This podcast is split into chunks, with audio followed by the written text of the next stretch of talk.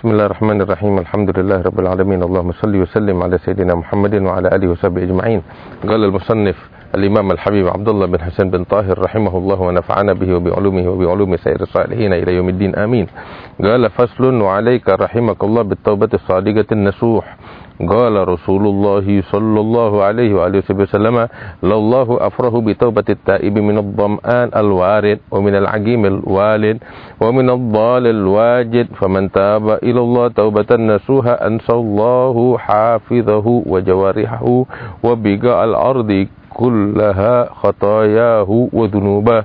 اعلم. أن التوبة هي الندم على كل فعل أو ترك أو حركة أو سكون أو فوات نفس أو لحظة أو خطرة. فات عبثا وأنت تقدر على صرفه فيما يقربك إلى ربك ويبلغك رضاه. ندما يحملك على الإقلاع في الحال والعزم على عدم اللجوء في مثله في الاستقبال. ويوجب التلافي بالقضاء إن كان من قبيل ترك المأمورات.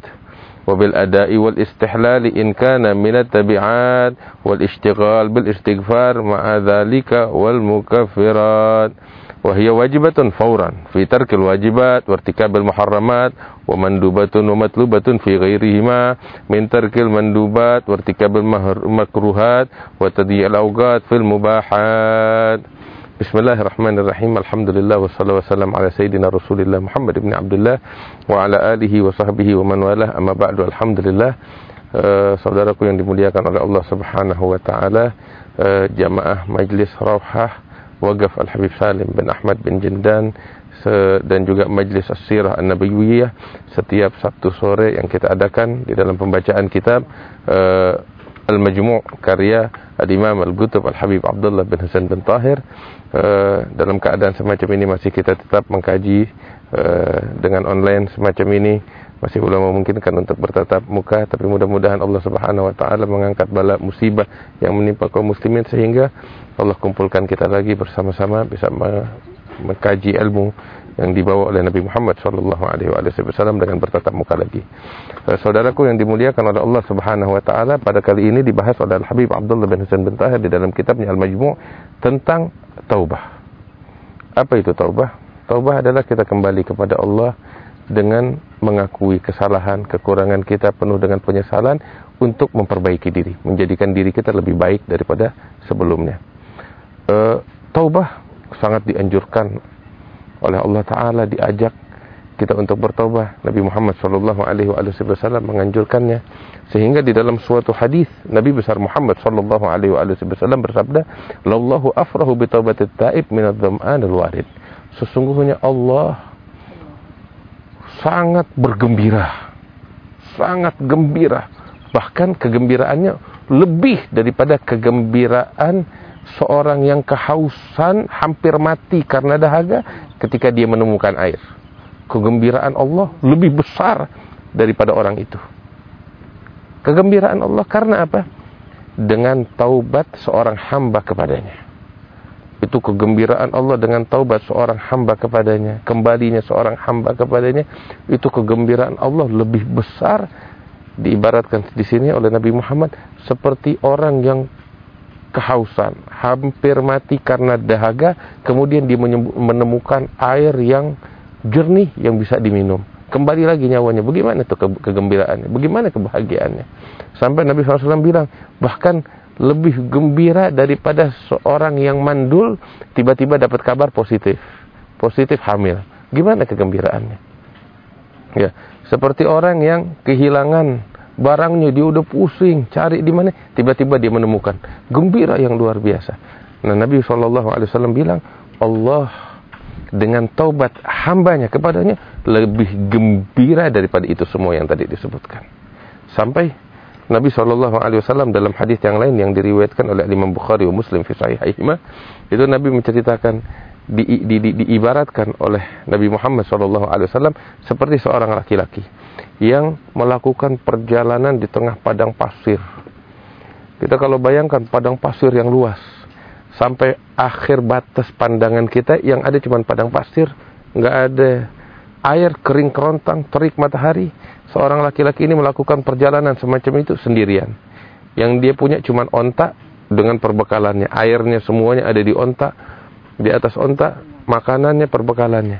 Ketika dia lagi istirahat, rebahan, dia ikat ontanya, tahu-tahu bangun dari tidurnya, dapetin ontanya udah nggak ada hilang. Coba bayangin, kalau kita di posisi semacam itu bagaimana? Di tengah padang pasir sendirian di bawah terik, ontak dan perbekalan kita di situ hilang. Stres. Wah, stres habis-habisan. Mungkin kalau bisa Allah ya kena serangan jantung karena kagetnya dia bakal mati. Saking kagetnya di posisi itu. Ketika dia di tengah padang pasir sendirian, satu-satunya tumpuannya ontak dan perbekalannya di situ hilang tuh ontak. Dia pusing. Dia keliling cari ke kanan kiri ke mana roh ke kanan kiri nggak dapat dia cari ke tempat yang tinggi menoleh dari tempat tinggi kanan kiri mencari ontaknya dia nggak dapat putus asa. Dahaga mulai apa namanya menghantuinya. Keringat keletihan. Sampai dia udah ya gin saya udah binasa. Nggak ada yang menolong saya. Sendirian ontaknya hilang sampai dia berbaring udah pasrah tinggal menunggu kematian dengan segala kegundahannya Ketika dia berbaring, dia memejamkan matanya menunggu kematian, tahu-tahu dia dengar suara. Membuka dia matanya, dia dapat ontaknya udah kembali. Gimana kegembiraannya? Nabi SAW mengatakan itu orang gembira luar biasa. Dia berjingkrak. Saking gembiranya sampai dia bilang, Nabi bilang Fisal Bukhari, saking gembiranya dia sampai salah ngomong. Dia bilang, Ya Allah, engkau adalah hambaku dan aku Tuhanmu. Ada sampai begitu dia gembira, salah ngomong. Sampai kayak begitu. Nah Nabi SAW bilang, Wallah afrah bitaubat abdihi min hadha harrajul.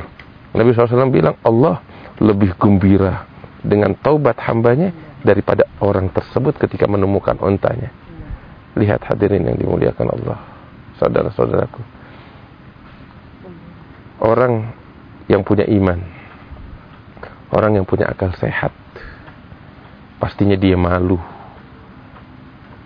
di hadapan Tuhan yang agung semacam ini. Bagaimana dia nggak malu? Saya bikin salah kepada seseorang. Saya bikin salah kepada seseorang. Ya. Harusnya ya ketika saya bikin salah yang yang yang yang jual mahal itu ya orang itu karena saya yang salah. Ya, dia harusnya bakal bilang, "Lo salah, lo datang ke gue sini." Itu juga kalau gue maafin. Tapi ini enggak. Kita bikin salah. Allah kasih kita nikmat yang enggak terhitung dan enggak ternilai harganya. Kita bisa hidup.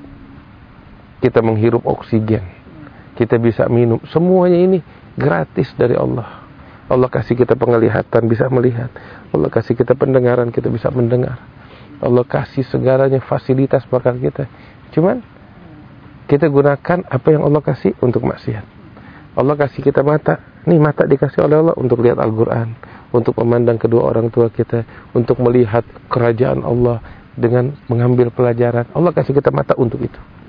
Namun kita gunakan ini mata untuk apa? Untuk ngintip. Melihat yang haram. Melihat wanita yang bukan mahramnya kita.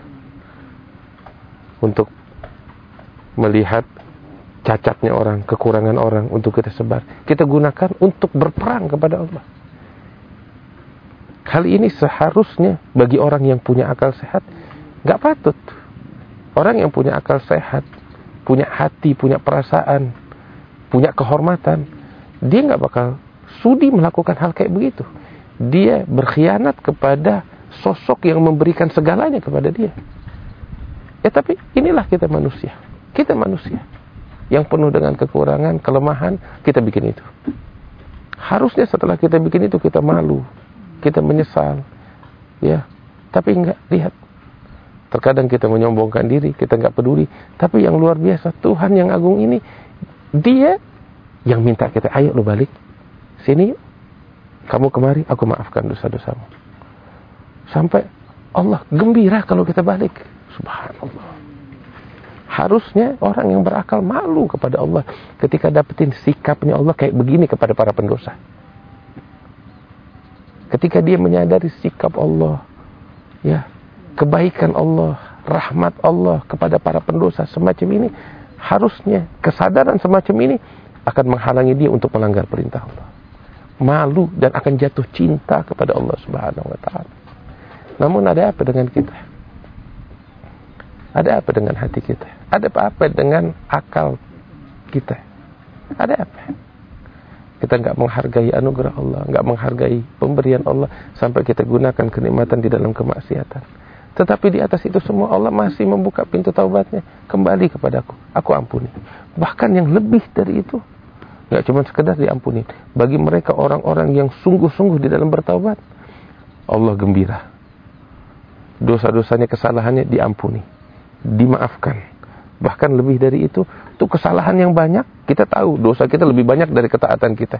Tapi kalau kita sungguh-sungguh di dalam taat, bagi mereka orang-orang yang sungguh-sungguh dalam dalam dalam dalam dalam bertobat, itu kesalahan yang sangat banyak, bukan cuma dihapus. Nggak dihapus sama Allah, tapi dirubah tuh kesalahan yang sangat banyak itu lebih banyak dari ketaatan, dirubah oleh Allah, ya, yang tadinya hitam dirubah jadi putih, jadi emas, jadi pahala dari Allah Subhanahu wa taala. Sebanyak kesalahan yang kita lakukan nggak cuma dihapus, tetapi sebanyak itu juga tuh kesalahan dirubah jadi pahala oleh Allah bakal kita. Subhanallah. Itu dalam dalam dalam suatu hadis Nabi SAW bilang tentang orang-orang yang hadir majlis dan ketika hadir majlis dia bertobat kepada Allah, bertekad untuk berbuat baik, sungguh-sungguh menjadi lebih baik. Allah mengatakan malaikat mengatakan kepada orang-orang angumu maghfuran lakum qad buddilat sayyi'atukum hasanat. Bangunlah kamu dari majlis kamu sesungguhnya dosa-dosa kamu telah dirubah oleh Allah menjadi kebaikan untuk kamu. Inilah anugerah Allah karunia Allah untuk orang-orang yang pendosa bagaimana kasih sayang Allah Subhanahu wa taala subhanallah sampai di dalam hadis disebut di sini faman taba ilallah taubatan nasuha orang yang bertobat kepada Allah dengan taubat yang sesungguhnya taubat yang sebenarnya taubatan nasuha Nanti akan kita bahas apa itu taubat dan nasuha. Maka niscaya Allah akan bukan hanya sekedar menghapus. Dihapus itu dosa oleh Allah Subhanahu wa taala. Terkadang bagi mereka yang betul-betul sungguh-sungguh seperti tadi saya katakan dirubah jadi pahala. Terus para pencatat itu malaikat dibikin malaikat lupa oleh Allah Subhanahu wa taala. Lupa ingatan atas dosa-dosa kita itu para malaikat. Bahkan ini anggota badan yang kelak akan bersaksi di hadapan Allah Subhanahu wa taala.